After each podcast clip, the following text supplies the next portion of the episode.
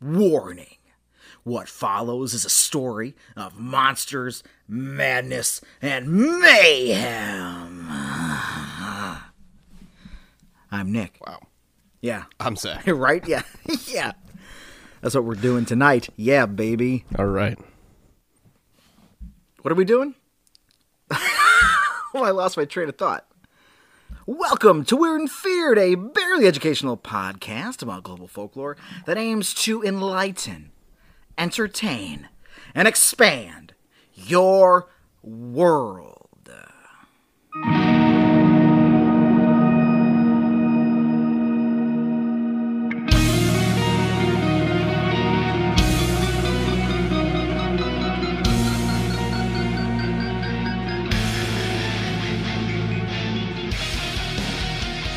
Zach, how are you this lovely evening? I'm good. Good. Good enough. Good good enough is great enough by me right now. I got a question to ask you. Sometimes I do that. Those uh, All right, lay it on me.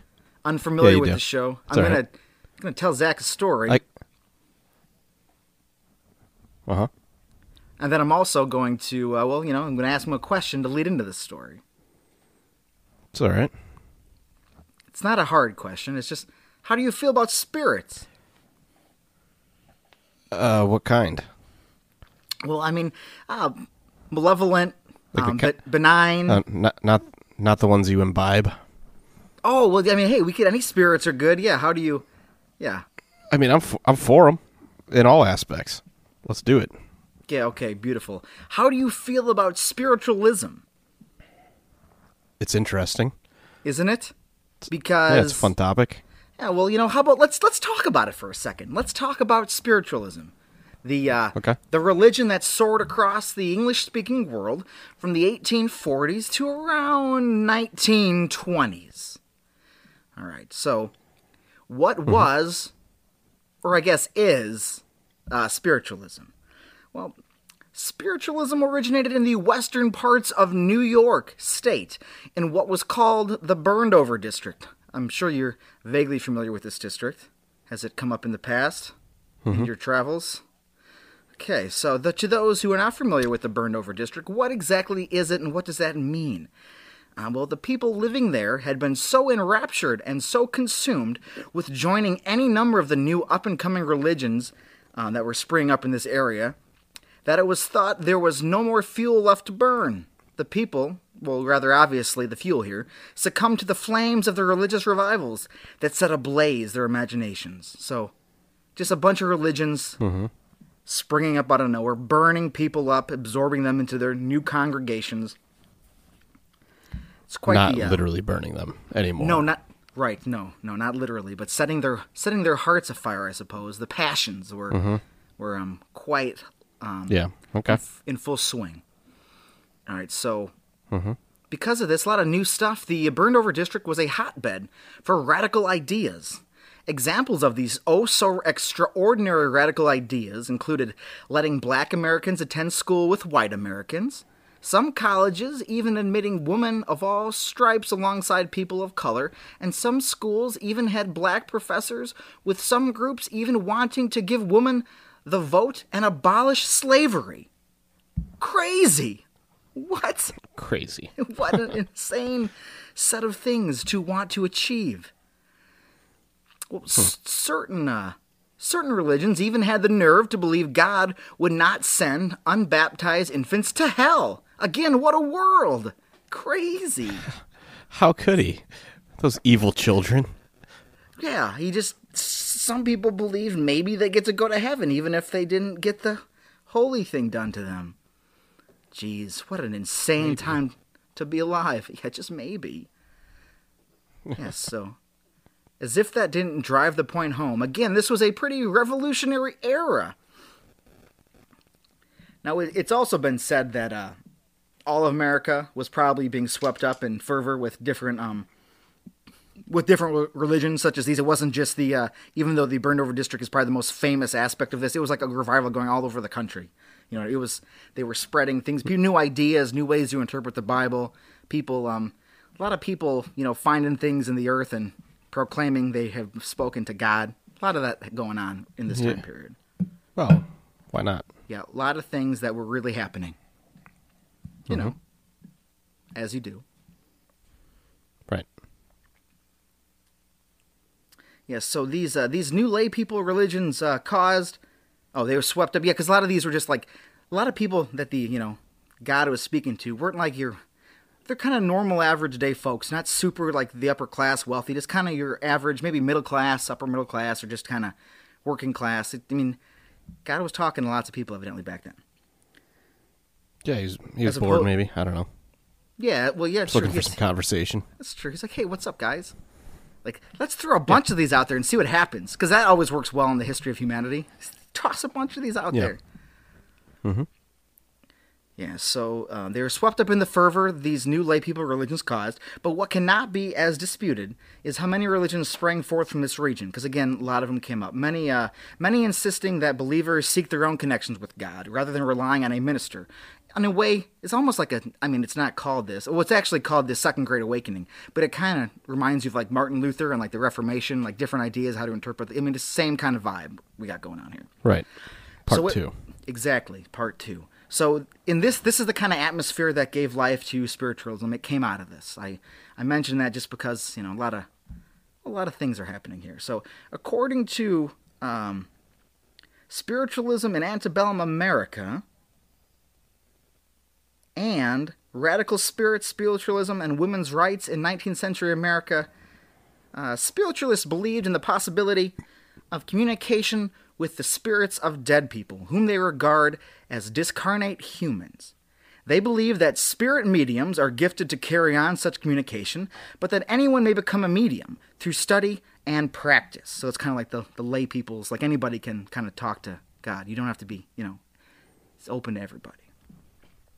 They believe that spirits are capable of growth and perfection, progressing through higher spheres or planes, and that the afterlife is not a static state, but one in which spirits evolve. The two beliefs that contact with spirits is possible and that spirits may dwell on a higher plane lead to a third belief that spirits can provide knowledge about moral and ethical issues as well as about God and the afterlife. Many believers therefore speak of spirit guides, specific spirits often contacted and relied upon for worldly and spiritual guidance. According to spiritualists, anyone may receive spirit messages, but formal communication sessions or seances are held by mediums who claim thereby to receive information about the afterlife. Huh. Mm-hmm. Spiritualism. Yep. A lot of cool, a lot of cool things you can. It's got a lot of stuff going on with that. It's got a lot of Yeah. things going on, reaching from through it's- the. Uh, yeah, go ahead. Sorry. I like that everybody would, used to just like hold seances for fun. You know. I mean, I wish there was a way to bring that back to more like like hang out with your friends and then like yeah, let's do a séance and everyone, no one's like they're like okay, sure, it's time. Yeah, okay. Yeah. Yeah. All right. Let's just hang out. You know, have a few drinks. See if we can talk to the dead. Yeah, do you want to? Do you guys want to talk to that like Civil War general we talked to a few weeks ago? We can try to get him on the line. Yeah, that's cool. All right. Yeah. Mhm.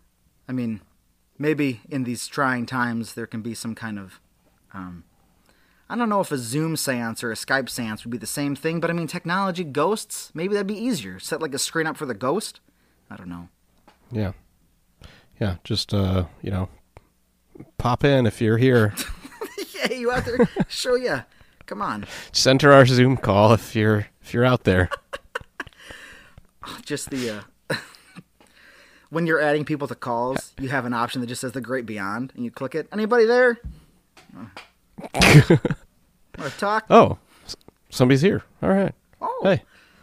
Oh, someone's calling us now. Oh, further beyond. Oh, it's Daryl. That other ghost we talked to last week who.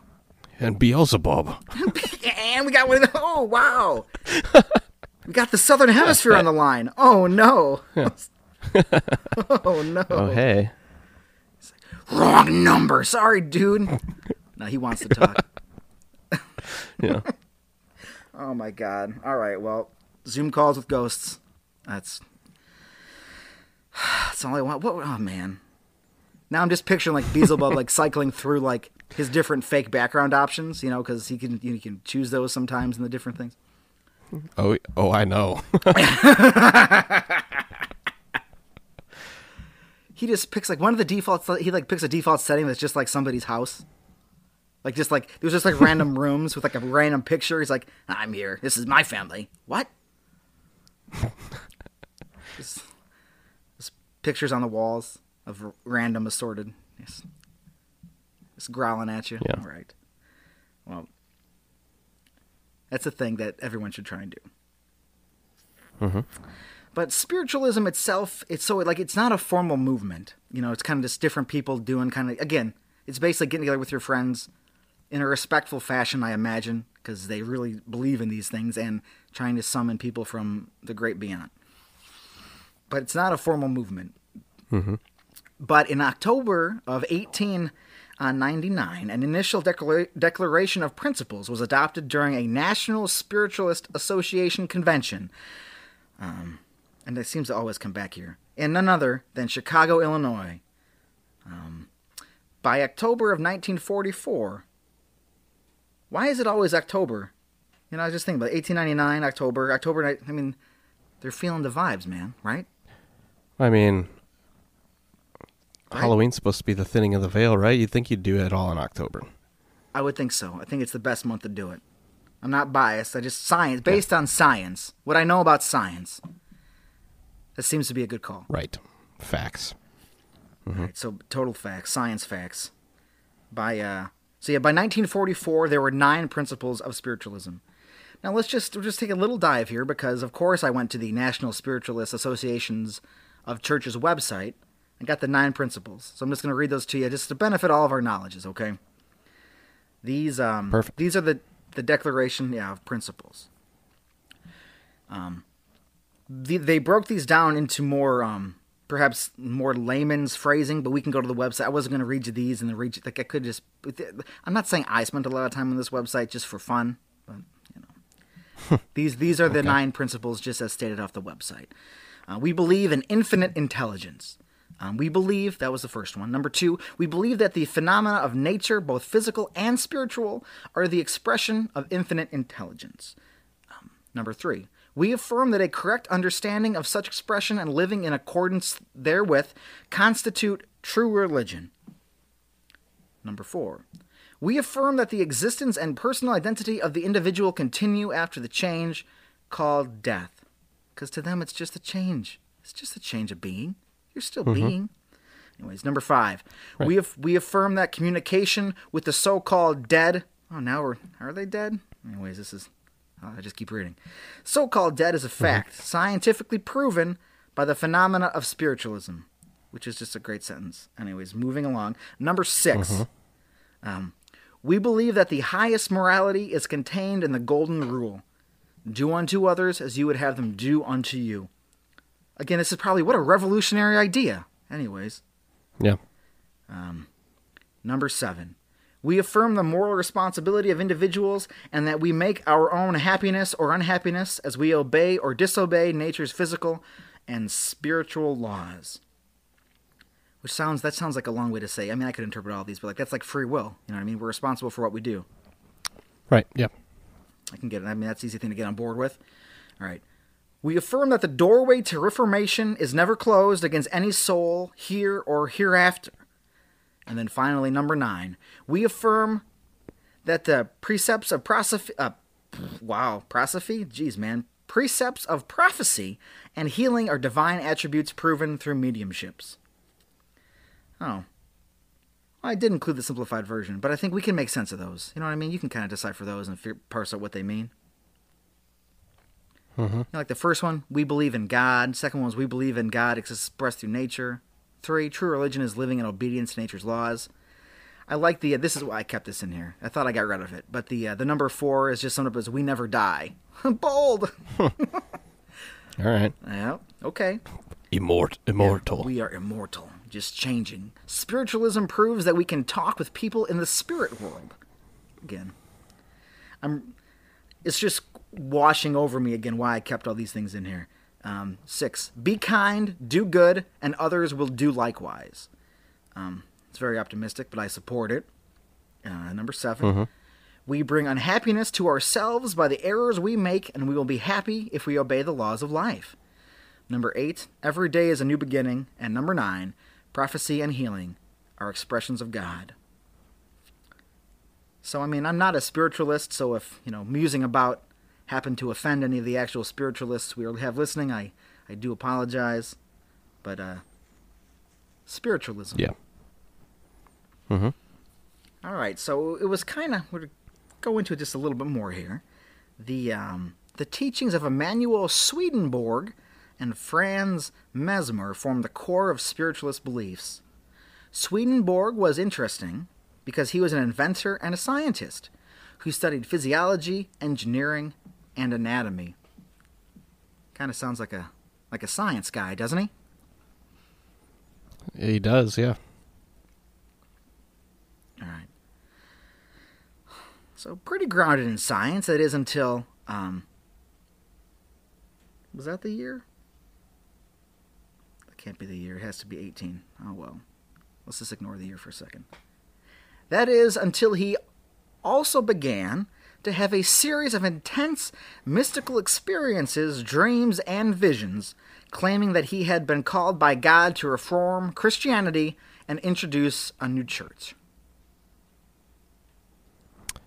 I mean, that's that's a, a higher calling, I guess, right? I would say so, absolutely.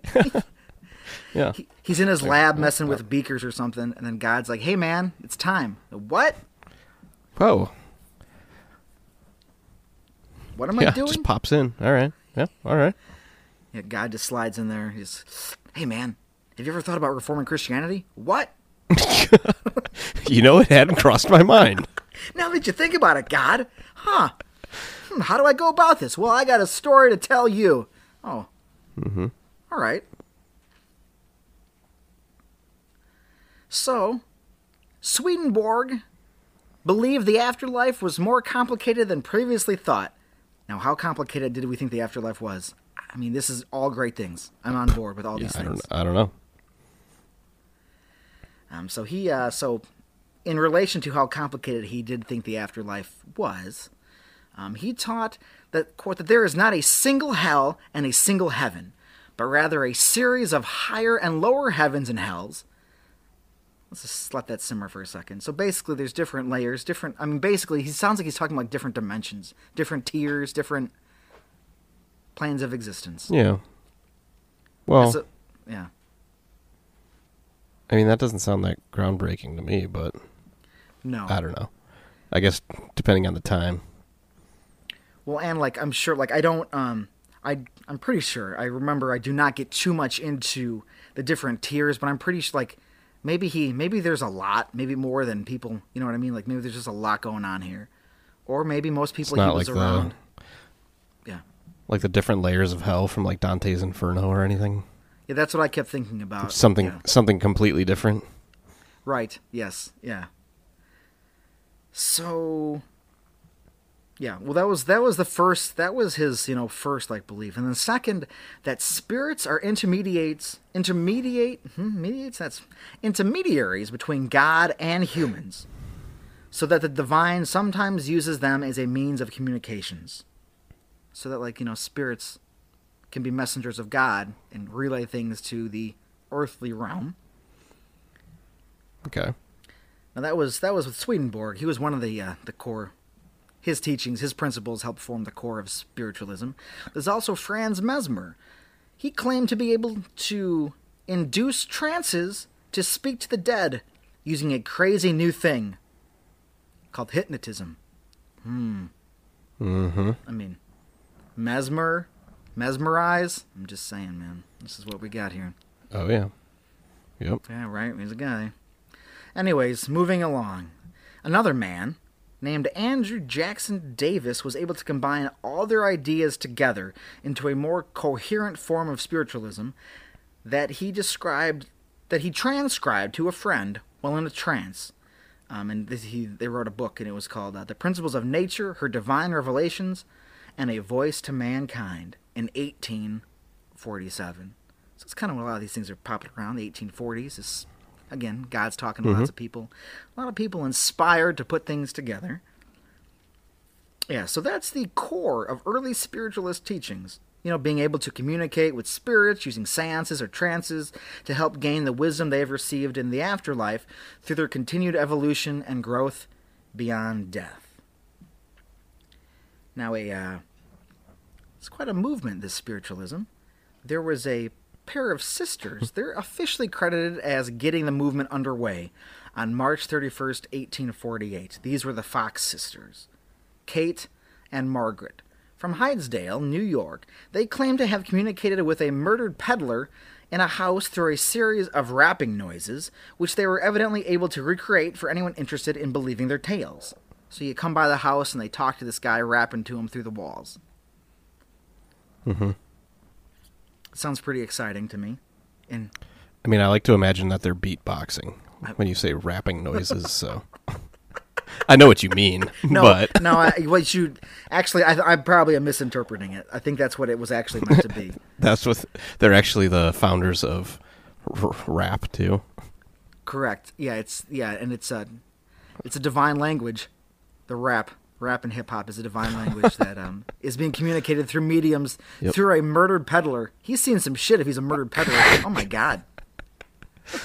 Yeah. All right. barrel of a gun, the the blade of a knife. Real serious, um, you know, counterculture talk from the murdered peddler to these Fox sisters. Mm-hmm. I'm not gonna. In my head, I'm th- trying to think of rhymes that he would say that I will never say out loud. We don't need to go down that route. That would not be great. No, we are not rappers. That is Yeah, we- a fact. Yeah, that's just what he does. He's the murdered peddler who. He's got some sick rhymes. That's all I'm saying. Mm-hmm. Yeah, so as would become the case with spiritualism, the showmanship of it all would sucker people. I mean, sorry, would entice people, welcome them in to the movement. No one. I mean, yeah, convince. I mean, they they were talking to spirits, and there was an easy way. This was the proof that communication with spirits was in fact happening. So the uh, the more they did this, the sisters became famous, and soon enough, the teachings of spiritualism began to spread amongst the Quaker community, who took it to rather who took to it rather favorably because they wanted an alternative to mainstream churches, who they felt were dropping the ball when it came to speaking out against slavery and women's rights. Again, radical ideas, crazy. Many, because that's no matter what you feel about like you know, or anyone, the hypothetical you, you know, like spiritualism and like all that like even if like you thought like the rapping the the spirit you know like you said beatboxing to people if you're like this is this is a little unrealistic. But they also talk about like freeing the slaves and giving women the right to vote and treating people equal how, how you want to be treated. It's kind of a you know what i mean? It's kind of it's not a bad like, well, rapping. It's like well, yeah. I and I used wrapping that ti- term as like a wrapping, like a like a present, like a nice. You have all the the meat inside of like equal rights and abolishing slavery wrapped around, you know, with surrounding Right. that surrounding that Different- is just ghosts. Again, a different talks. rap. Yeah, ghosts talking, right, tied with a bow. Yeah. You mean I get to believe in freeing the slaves, giving women the right to vote, and talking to ghosts who talk to God? Sign me up. I'm in. This is great. So, sounds pretty cool. I'm kind of kind of a fan. Uh, many socialist activity, uh, act, hmm. Many socialist activists gravitated towards spiritualism for the reasons that I'm kind of describing. Because of their respect for women, many prominent spiritualist lecturers were in fact women, so it kind of gave women a position of power um, to be looked up to. Gave them, you know, to go around the country and spread good things. You know. Now, what? Yeah, you come for this séance, but you stay for equal rights. Isn't that amazing? What an amazing thing. well, uh, conducting their séances, spiritualists would encounter several types of spirits, but it seems encountering a specific class of spirit would go on to spur another reform movement. Um, this is In the Spectre of the Indian by Kathryn Troy. Quote, Undoubtedly, on some level, spiritualists recognize the Indian specters that appeared at seances as a symbol of the sins and subsequent guilt of the United States in its dealings with Native Americans. Spiritualists were literally haunted by the presence of Indians. But for many, that guilt was not assuaged. Rather, in order to confront the haunting and rectify it, they were galvanized into action. So they start talking to Native American spirits, and they're like, What we do is fucking awful. This is bad. Yeah. I mean, isn't that kind of still going on in 1840? Yeah, it's it's active like right. They're like they're like in the middle of hate, yeah. They're in the middle of hating what's going on, like hating that it's been done, it's going on, and they're not even close to being. Yeah. It's it's still it's they're in the thick of it, right? Yeah. It's yeah, not good. Yeah, a lot of uh, hmm. yeah. So the um, they were galvanized into action, and the political activism of spiritualists on behalf of Indians was thus the result of combining white guilt and fear of divine judgment with a new sense of purpose and responsibility. So again, man, you talking to ghosts or like all these messages wrapped up in like talking to spirits from beyond the grave. These the the you know all the physical stuff that would happen on Earth. This is all good things. Hmm. It's a wild, it's just a wild concept. It's wild that they would like they would look beyond the grave and actually take something good from it and try to make a better world for themselves as they're dealing with, like you said, the the not great things that are going on in America in the 1840s. Jesus Christ. Mm-hmm. Yeah, so spiritualists seem to be learning the right messages and actively went out to fix the horrors that they were constantly reminded of during their I call them activities, but you know, seances, speaking to the dead, mm-hmm. trances, being mesmerized, hypnotizing, whatever they need to. All right, so whether you believe they were talking to ghosts or not, and many mediums would do such things to uh, to large fanfare, and uh, you know, when you're selling tickets to the ghost show, you would acquire quite a profit. Um, even in spite of that, they would still have like right ideas about a lot of things. So, not long after its official inception, spiritualism had spread across the country, with sizable settlements around Madison, Milwaukee, and the Fox Valley area in the cheese filled United State of Wisconsin. Now, mm-hmm. moving to the New West, New York Senator Nathaniel P. Tallmadge was appointed to the governorship of Wisconsin in 1845. Upon visiting his family's new home, Tallmadge's 19-year-old son William said that whenever he uh, whenever he died, he wanted to be buried at a specific hill on the property that he had taken a liking to. Now I figure this is like an 1840s thing to do. Like I like that hill. When I die, I want to be buried there. Yeah, that's fair. I, I'm okay with that. I mean, it must have been a really badass hill, you know. You know the kind. I'm sure you've seen badass hills in your days. Oh yeah, I love a good hill. I love a good hill. All right, well, well, uh, two weeks later, um, his son died and fulfilled his wish. Oh, Yeah, it was that quick. I didn't know he meant that that soon. Uh, He it was a, it was you out know- of the blue kind of yeah. He he didn't know he was dying. It just kind of happened. I really like that hill. Let's make this happen. He's like, man, can I get buried there now? He just like goes to stab himself. Like, whoa, what, what? Oh, Dad's like, whoa, you can just sit there, man. Calm down. Yeah, whoa, whoa, whoa. I know you love that hill, man, but I want to spend the rest of my life in that hill. My other life. What? How many lives you get? This is my hill life. That doesn't make. Stop talking. I have an infinite life. I am immortal. I'm going to spend part of my immortality in this badass hill I saw. He's like, when, and his dad's like, when we moved here, I just wanted, I didn't want you to like stay here like physically forever. I, just, all right.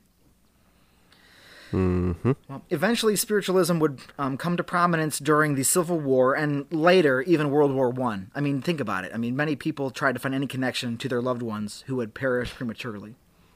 Right. I mean, that makes sense. Those were both uh, pretty horrible. Very traumatic. So this is, of course, I presume this is what led Nathaniel Tallmadge down his his path to spiritualism, because he became an ardent supporter, and eventually he was. Hmm. I'm assuming this is 1853, but for some reason I'll cut this out. It changed it to 2953. He traveled to the future. Maybe I'll leave it in. What an insane typo! Or auto Yeah. by the year 2953. Holy shit, he is immortal. oh my god. All right, so anyways, by 1853, he was claiming ghosts were teaching his 13-year-old daughter how to play piano. So he kind of went all in after his son came to a unfortunately a short demise. Maybe, Yeah. you know. All right, so I wish I could get a ghost teacher to teach me piano. I mean, that'd be cool. Imagine how much they've learned before and after death. Like Beethoven comes and hangs You out. don't have to pay want to do this? Well, I mean, what do you pay a ghost? I mean, I guess just your divine respect and admiration and appreciation. You chose to talk to me? Yeah. I mean, I assume the ghosts that reach through the veil really just want your attention. They really want to be, you know, interact. So I guess just giving them that might be enough. Or I don't Yeah. know. Okay, yeah. I don't know. Works I- for me. I mean, I don't know. What I don't know what physical object you'd give a ghost. I don't know what they. I don't know what a ghost would want. If you're a ghost and you want something, email weird and feared podcast at gmail.com. and uh, just let me know. And then what would you like? please, no. I mean, no sacrifices of living beings, like objects that you know. Anyways, Yeah, well, I mean, if that's what you want. I suppose I shouldn't be too picky if a ghost reaches out to me. Yeah. Like, ah, all right. Well, okay. Here we are, I guess. Here comes this sheep. What? All right. Well, also a New Yorker, Morris Pratt had relocated to Wisconsin and uh, kept getting kicked out of churches. You know that kind of guy over his strongly held beliefs over spiritualism.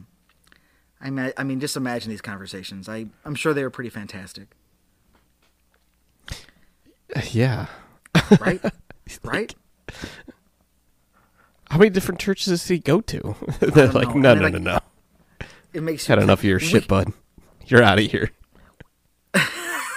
we can be we are immortal he's like yeah with the with the blood of christ sure but we can maybe talk to let's talk to some people let's talk to the disciples let's talk to people from Yeah, let's the grave let's let's call Jesus up. yeah let's hit him up i got his number what Yeah. what's his number i don't know area code never mind i was going to say the area code was 316 but that's stupid because that's a different Yeah. Those are the first three digits that hopped, popped in my head. Or, I mean, hopefully it wasn't something depressing as like he comes in like, we should give the women the right to vote. And they just kick his ass out of the church. Like, ah, shit. Not these, not these guys. Oh. Get out of here with your spiritualism. I mean, it's a little more than that, but all right, okay. All right, so Morris Pratt was into spiritualism, so as you can imagine, he was into the seances, as you do. As a good spiritualist, you're involved in the seances. So, one day in 1851, oh, that year is the correct one, interesting. During one of his seances, again, I said this already, but again, just a thing, just a thing people do. Uh, Morris Pratt vowed if he ever became a wealthy man, that he would help the cause of spiritualism any way he could. Well, hold that Noble. yeah, right. Exactly. Hold that thought. A school teacher by the name of Mary Hayes Chenoweth collapsed in her kitchen near her father after a mysterious force took control of her and she began praying in a language neither of them knew. This gave Mary the ability to know when someone was sick and see what was wrong with them. You know, just a thing that happens, and was also able to suck the sick out of them, Green Mile style, which would cause rashes to appear all over her skin. Huh. Huh. Yep. Well, Mrs. Hayes was not a medium. Uh, quote her. That's this is what her son J.O. Hayes wrote in 1938. Um, in her young womanhood, she became very much interested in the question of man's immortality and prayed for two years very earnestly and devotedly that she might know the truth regarding it. And as a result of this effort, she passed through an experience somewhat similar to that of Jesus in the wilderness, as recorded in the Bible. She spoke in tongues unknown to her. She restored those possessed to a normal condition and did untold miraculous things that could not be explained by the use of any ordinary human methods. From that time until her death, a large part of her time was given to healing the sick, and she did this without charge or financial compensation. I mean, noble of her as well. Again, like still like whatever led her down this path, her end goal was like trying to help sick people. Again, very good, hmm. right? Right. Never mind the fact that she collapsed by her father and had a vision and started speaking in weird tongues. It led her to, hey, whatever it takes, you know? Yeah. I mean, it happens, I guess. It's true. It's just, yeah, it just, it's just a thing that happens. It's fine. It's never happened to me. Me neither, but evidently it's a thing um, that I guess could still happen. I mean, you could, you know, we could go, we could, you know, go to, try to go to bed tonight, collapse on the floor, and start speaking some weird language, and wake up with the ability to suck the sick out of people. I hope not. But It'd be a, it'd be a weird X Men power. Again, yeah, you know. Eh, you know what can you what can you do? But um, Right. so uh, I might. Okay, so that was Mary, right? Okay, well, Mary had heard Morris Pratt's proclamation that if he were wealthy, he would help spiritualism any way he could. I'm going to cut to the chase and make a long story short. She used her magical knowledge to direct Pratt to invest in mining operations that uncovered then uh, a. Oh, man. A Gobajik? Is that how you say that? I don't know how to say iron things, but it's an iron range. Um, Pratt and Mary's two sons. Oh, also, did I mention that Mary's sons were also involved in this enterprise? Interesting. Anyways, uh, Pratt and Mary's two No, sons had hit jackpot. Okay, well, yeah, they, uh, yeah, she just, um, you know, directed him to uh, somewhere where her family had an interest and you know had uh, perhaps made some investments about finding some minerals and they got they they found that they Okay. he helped fund this stuff so then hey they they go in and they find stuff they do and uh pratt so then of course they hit the jackpot they they became rich o- like, almost overnight um so with his newfound wealth because he wasn't poor before this. He was just like a success, uh, successful farmer. So like he had a career and a thing, but he wasn't some, you know, he wasn't a rich man. But he was now. So uh, to further the cause of spiritualism, by beginning construction of a building in Whitewater, Wisconsin, in 1888, with the sole intent of using it to help the cause of spiritualism, a building that him and his wife would move to, a building that many people would have seances in, a building that would be known as the quote Mecca of modern spiritualism, or as the slightly concerned residents of Whitewater would call it, the Spook Temple. okay. Okay, so that's a thing he built. He well, it started construction in the late 1880s, and unfortunately, Pratt died in 1902, but willed the building to seven mysterious spiritualists who remain unknown to this day. Um, Eventually, there was one man who became, um, like, there was eventually one guy put in charge of this, but initially it was just willed to seven. This, this, these, you know, unknown, mysterious spiritualist. So the building Right. would go on to become a school capable of housing up to 50 students and host lectures and seances for an apprehensive but intrigued public. Now, what was remarkable about the space, however, um, was the third floor, where anyone but the most devoted spiritualists were denied entry. It's a three floor building. People live in it below. You know, students, classes, teacher, you know. But at the third floor, And then a mysterious third floor. a mysterious third floor where anyone but the most devoted spiritualists were denied entry. The entire floor was painted white and reserved for the most spiritualist of spiritualist activities for the most spiritualist spiritualists. This was the Morris Pratt Institute. like everything I came across just made it seem like it was the most top secret shit you could ever imagine. Like whatever went on up there, Yeah, you had to be like, like a yeah A plus A level, like Jedi level spiritualist. Like this was all for you. Mm-hmm. All right.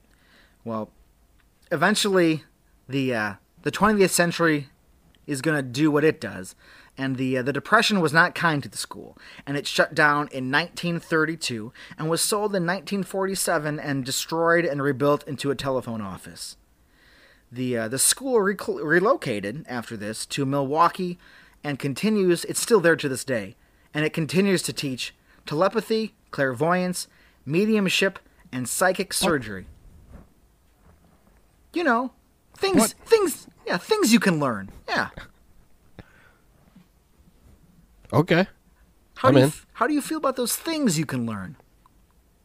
Uh, I don't know what psychic surgery is, but I want to be a psychic surgeon. Don't you want to be What's a psychic pay? surgeon? I mean, Yeah. surgeons make a lot of money, so I assume it's about the same. Yeah, so I- I imagine a psychic surgeon's got to make more money. You'd have to, right? I mean, They're doing it with their mind. right. How could they not? I mean, it's just top level shit. It's all I can think of. All right, so um, now, do you think an institute who, along with focusing on traditional subjects, also specialize in communications with the dead, would do anything to inflame the supernatural fabric of this small Midwestern town? Do you think this would have any effect if there's a room with a dedicated floor where everyone's just trying to contact the dead? Would you think it would do anything to this town? Would it have any effect on this? It's just, you know, shot in the Nah. dark. How do you feel? Probably nothing, right? Uh, yeah, nothing. yeah. All good. Yeah. Or did this building, did the town will this building into existent existence? Did the supernatural fabric of this small Midwestern town, Whitewater, Wisconsin, summon this spook temple there in the first place? Hmm, interesting. Be- because um, Whitewater's paranormal activities do not stop or start according to some rumors, with the establishment of its spiritualist mecca, although its establishment is generally accepted as a major catalyst. Catalyst for what? Yeah. You know what? You know what town evidently has been staying spooky? Whitewater, Wisconsin. Yeah, they're staying spooky up there. They, they seem to be because stories of witchcraft make up the majority of Whitewater's urban legends. The uh, the most notable surrounding a massive limestone water tower located in Starin Park. And but even before this tower or the temple, the spook temple was built, things were kind of spooky there. Like it's just like it's hard to pin down exact legends, which I'll get into, but there's was kind of an always like a like just witchy witchcraft type of vibes. Okay. All right, so like I said, a lot of witchy things, but one of the uh, most notable legends involved that water tower in Starin Park, that again was built in the same year as the Morris Pratt Institute. Coincidence or fate? Right? Right. Mm-hmm. Also, when it was constructed, uh, it was strange that the barbs on the top of a fence that would eventually surround the tower were pointing inwards toward the tower, not away, but in. And we, you know the implication there. As To if to keep keep something something, exactly to keep something trapped inside, rather than people getting in. Now, it has since been stated that this construction was a mistake and that the fence has um, been repositioned so the barbs face the other correct way. But I mean, I mean, what do you think about that? Because I know what I think about that. Hmm. I mean, yeah. If I, if you're a fence builder, you typically know which way the fence goes, right? Right. And so you would. So do you really think when people were craftsmen in the 1880s that this guy, Fence builder. I don't know what the. No, it's a I'm just gonna assume fence builder, that's a Fen- that's a yeah, yeah. that's that's what it's called. Yeah. fence builder, fenceman, fence builder, Fencer. fencer. I like it.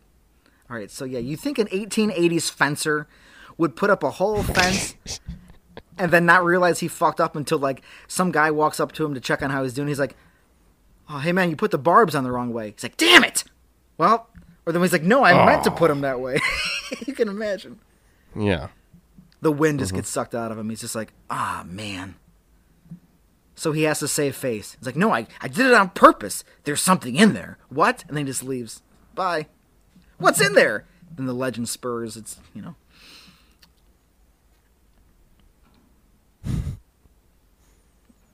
All right, so rumors of robed figures, because then once that you know tower was built, things were getting real spooky.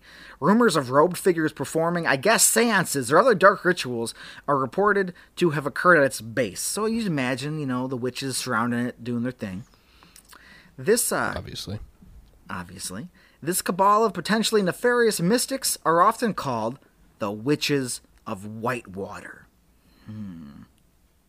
Hmm. Right? It's catchy. Yeah, very catchy.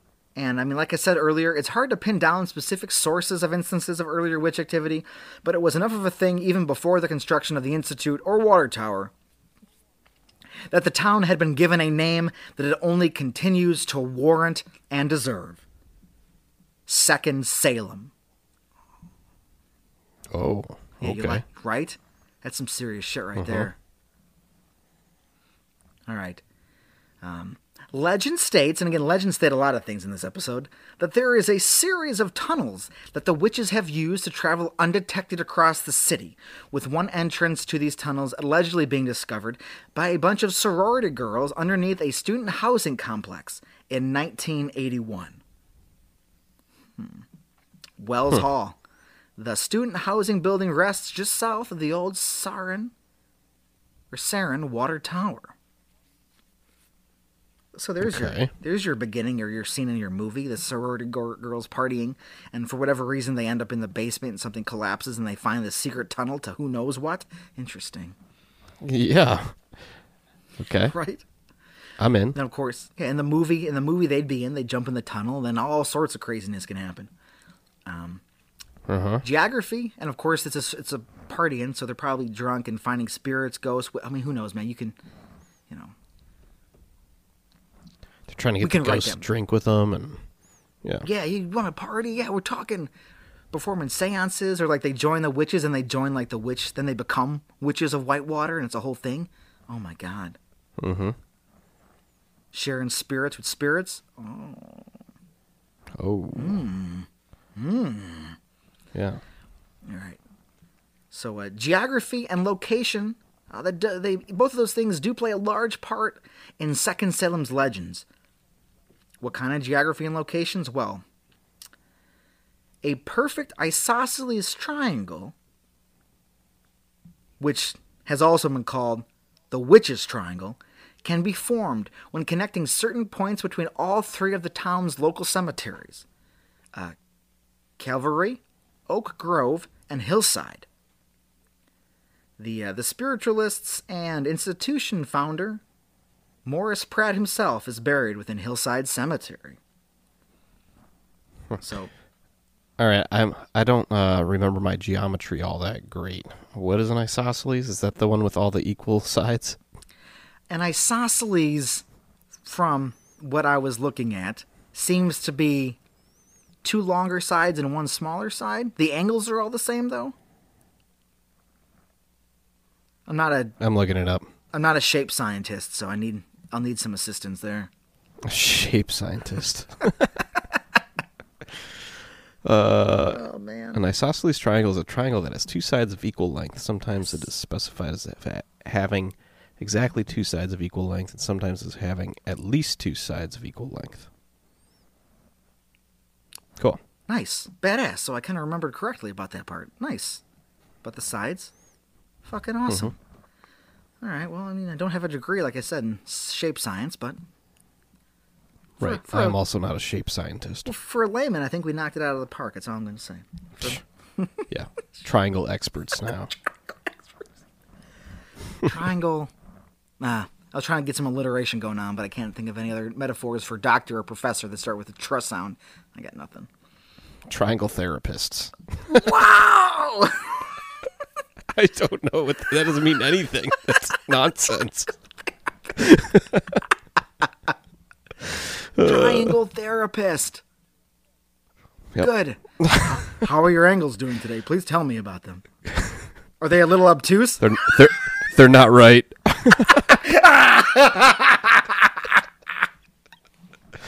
All right, that's enough about that. Holy fuck, that was inc- all right. All right. Moving on. I'm tr- I'm trying. Okay. All right. All right. So. all right. So about uh, about these cemeteries. Um, within Oak Grove Cemetery resides Mary Worth. Legend says she's an axe wielding, curse stealing witch who, as she was dying or as she was being put to death, eh, whatever, wanted to be buried in one of the three cemeteries. The townspeople initially refused because you can't bury a witch on holy ground, Evidently, there's laws to this.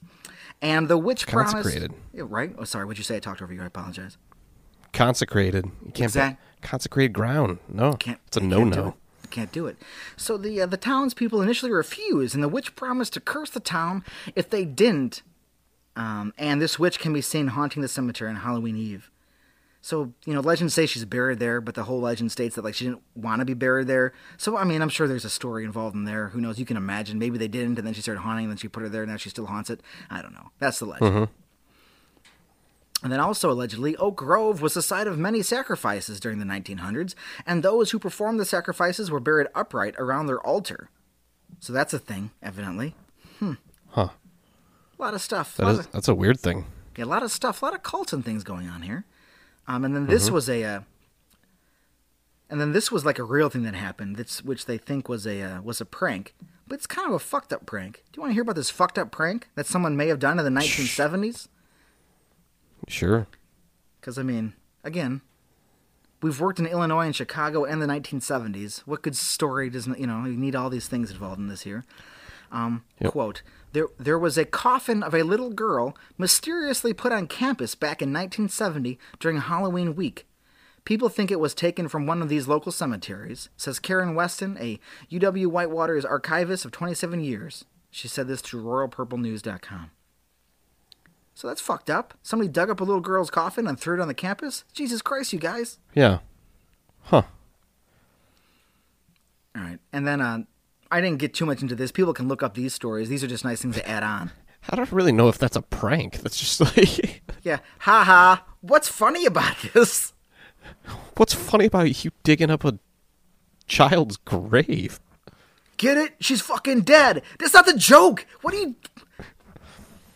Yeah, there's a, a girl horrible here. She's there's a girl here. She's fucking dead. Okay, and now it's on this campus. Get it? I don't. Please help me. Nope. Not Yeah. funny. Like if you'd open it, there'd be a dead. But I get it. But I don't get it. Yeah, you yeah, you're just insane. Why did you do this? I'm crazy. I'm a witch of Whitewater. Get out of here. so the uh, these cemeteries also contain the bodies of two unconnected women who murdered their loved ones with strychnine. I guess that's a thing. Got some got some murderers in there. That's neat. Mm-hmm. All right, now there is a Facebook page called Witches of Whitewater, and one website had this little anecdote put in here. Okay, like so, you know, we're Okay. reading like a little, you know, we know what we're reading. All right, quote. Mm-hmm. I used to walk my dog in Hillside as I visited my grandfather's grave. A storm was approaching one day around dusk. My mother was with me. Suddenly, our dog stopped running around and froze. All the hair in its body went straight up and out. As he was a collie, this was striking. I bet it was. How Yeah. how uh yeah how straight up can a collie's hair get i'm sure it does look pretty scary he uh so he was you know he was staring down into a hollow my mother then said quote you better go down there and tell those kids to get home before the storm hits now the person who wrote this says i did not see any kids Hmm. what kids i asked the ones down there I don't think Boo likes them. Boo is the dog. Again, now I'm now I'm calling this story into suspicion. It's like a ghost story, and the dog's name was Boo. Is that what you called your dog? Boo. I- Maybe, maybe I should say it like this. Boo. All right, I won't do that. All right. Anyways, Boo. Boo had bitten a kid Whoa. who was teasing him, and since he was not so fond of kids. Oh, end sentence. I looked at Boo. He was growling deep in his throat. I looked into the area and he was staring at. Yeah, into the area he was staring at. I don't see any kids, I said. They are right down there dancing around, said my mother. I said, Let's go, Boo, into the car and we will drive down there. When we got to the hollow, I said, See, there's no one here. We walked back to the car? You're not gonna. That's not how this works. My mother said, They were just here. Look around. Maybe they are hiding. I got out and I walked into the hollow. Then I realized this was the infant and child burying ground. Oh. oh. that's a thing. Evidently, it was just a place where they buried infants and childs. Maybe, I mean, you know. That seems like it would be a weird thing to do. But I mean, I'm not a cemetery designer. On top of other things that I have stated that I am not this episode. yeah, you haven't uh, architected any uh, cemeteries recently. No, No, I have not. Haven't built any of those structures, or I mean, they're just they're just fields, essentially. So Right. no, I have not You built put- any. You put the things there. The things. I call the bodies the things. The That's things. great. Yeah, put Yeah. the you put the things there. You throw the things on top of the things, and then you plant the stuff, and you're all set.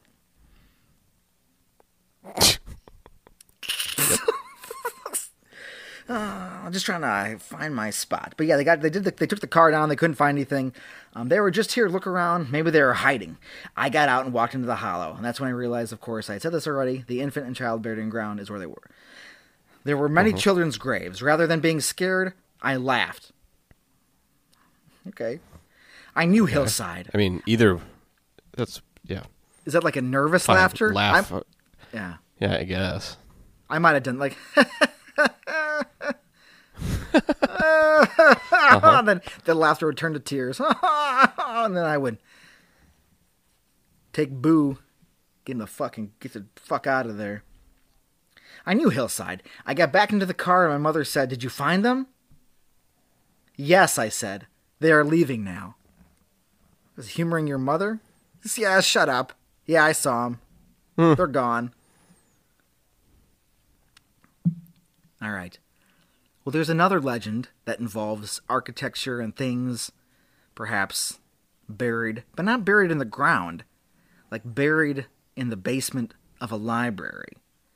There is also the story of a truly repugnant, dangerous book under lock and key in the basement of the Andersen Library that drive those who read it to suicide. Dang. All right, quote. The only locked book we own, I mean, that's the legend, so here we go. Quote, the only locked book we own is actually a Catholic hymnal, Weston said. And, you know, the woman I mentioned earlier, quote, we think, the archivist, we think the stories about it come from the fact that up until 1989, a hundred years after the Morris Pratt Institution was founded, the storage we used for the book was in a locked cage because it's the only storage unit we had. A locked book in a special collections got this image of being dangerous. However, none of the people who have ever talked about this Catholic hymnal have given us a publisher, a title, another, no date, nothing. Now, to me, this sounds. This sounds to me like people not wanting to be upfront about their suicidal hymnals. Just saying. Yeah, maybe. like- And again, suicide hymns, suicide hymnals. That's a good name for something. I don't know if an album or a band, but I'm just saying suicide hymns sounds sounds pretty pretty cutting. I just thought about that. It's a little yeah. yeah. We're the suicide hymns. This song is called Suicidal Hymnals. Oh my god, Like wow, they only got one thing, oh, really. you're really on it. Oh, their next song's called Hymns of Suicide. Oh, what else Huh. you got to talk? Oh, oh, their next song is or their next the next. This is our next song. It's called Death Songs. What's the same thing? Anyways. Self-inflicted death songs. Yes. Oh my god. Self inflicted death songs. I think we got, we're onto something here. Yeah, wow. Oh, on their inside in their liner notes they credited thesaurus.com. All right. mm. While many stories involving the witches of Whitewater are vague and hard to pin down, kind of like I talked about, they fill the minds of all who hear them and encourage those who dare hear them to pass the information on. But what is not vague is that within the town of Second Salem was a school that was laser focused on talking with the dead, trying to reach beyond the veil, if you will. And uh, like I mentioned earlier, the school still exists, like the actual institution exists in Milwaukee. But the, uh, the but the Morris Pratt Institution or the Spook Temple, its mark on Whitewater, will never be forgotten. Now, while the school left Whitewater, The witches or their descendants could very well still be there, roaming the tunnel network underneath the city that connects all the big old houses, performing their rites or preparing for what comes next. Um, now, it's not very recent, but the, uh, and this is a separate story which I may dive into even on a different episode. Um, it's not very recent, but the most recent documentation of cult behavior was in 1992 when sub students uh, and a, uh, a local saw four cloaked figures performing some sort of ritual at Whitewater Lake. These witnesses claimed to have seen dense fog roll in and a giant monster begin to rise out from the lake. What was going on? Who knows? But that's just fun to toss in there. What the fuck? Hell yeah. Okay. So, in conclusion, I mean, when it comes to Second Salem, who truly knows? Who knows? Who knows? But that is the story of Whitewater, Wisconsin, or Second Salem. Yeah, they can't be the Salem witches. That's uh second Salem witches. Is that a thing? That wouldn't end well. Oh no, No. probably not. No, no, probably not. Yeah, yeah, no, no, it absolutely would The not. witches of Whitewater. the witches Huh. of Whitewater. Yeah, the whole town. Where is Whitewater, Wisconsin? It can't be too far from Milwaukee then, right? yeah, it's it's not that far away. I, wouldn't mean, thi- it's I wouldn't think at least. it's easy to if we're doing our loop of Illinois that creeps into Wisconsin, comes back down. It's it's it's in the path of things we would be doing. Um, it's not it's not too right, we far. gotta we gotta stop and pick way. up some cheese for the road. Absolutely. And one of the um, one of the videos I watched about Whitewater, because I mean, of course, you know it's up there. I mean, it's a cool name for a brewery. Second Salem Brewery. Yeah, that's pretty cool. Of course, it exists. Yeah, that's cool. So that would be a great, you know, a great stop. Take our, you know, do a when we traverse this beautiful land again. Make a stop. Yeah. Traversing things sounds cool. Doesn't it though? Going anywhere, doing anything, Yep. finding some tunnels, performing a séance. I mean, I don't. So they found the one tunnel, Evidently, yeah, that was just connected to like a weird whatever. and then how far did it go though? God, I wish I Like, knew. did you find that at all? I didn't. No, I, I did not. It just said that um Hmm. there was legends of these tunnels, and this went somewhere that no one knew, and that was kind of it's kind of the end of it. It just I dug in my teeth a little bit, but it didn't seem like um maybe that's something we have to go to the Andersen Library for and look for specific clippings or bust out the microfilm to find out what's going on here. Yeah, because that seems interesting. Like, I, I would wonder what the purpose of that would be. You know, being up north, you'd think that maybe it was to get from building to building during wintertime, but I mean, they're not that far north where Right. you you would require something like that to stay safe or whatever. Right, exactly. And I mean, because we talked about the, I mean, the Manteno State Hospital, of course, was just a hospital with a campus. But, like, you know, they had tunnels underneath things. I'm just thinking about that. So maybe it was just a thing, I don't know, to connect, yeah, like you said, just to connect buildings that nobody needed anymore or left over from Yeah, something. but, but Yeah. why? Because that's so much work to It is. do something that doesn't really need doing. No, I agree. Yeah, it's very, it's so, it is very strange. I really do wonder. But, I mean, it just, it does, and it makes you wonder. It's pretty, you know, it's a, it's an awesome thing. Yeah, it's then- weird. It's a weird little tidbit. Yeah, right. It just kind of sets the stage of this little this little scene in this little movie, because I mean the whole, I mean the whole fucking, all that could be wrapped up into one little, you know, again like most things, a nice little, nice little story about this fucking weird ass town, water tower. It's got all this, and the picture. If you look up the water tower, I mean it does look like a fucked up. It looks like an ancient water tower, like it's just you know stone, limestone, and then it's big and it does thing and like evidently like you can see it wherever like at different points in the town but you can't you have to like actually walk up to it in the park and then s- stare up at it because like it's surrounded by trees and stuff so like you really can't like you can't see it from f- far away and be like wow it's a big tower. You just see it peeking out of the trees so like to to absorb it you have to walk up to it and then of course it's you know this massive structure in front of you. Mm-hmm. so you know neat. It's a neat little thing White, It's pretty cool. Witches of Whitewater, Second Salem. It's a, it's a spooky town. Cool. Yeah.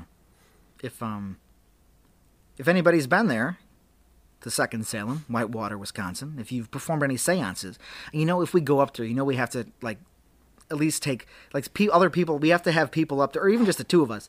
We have to wear dark robes and like bring like you know and have like a seance and make sure somebody sees it, and then and then run away and then, Mm-hmm. And then just run gets a, on into the woods or something.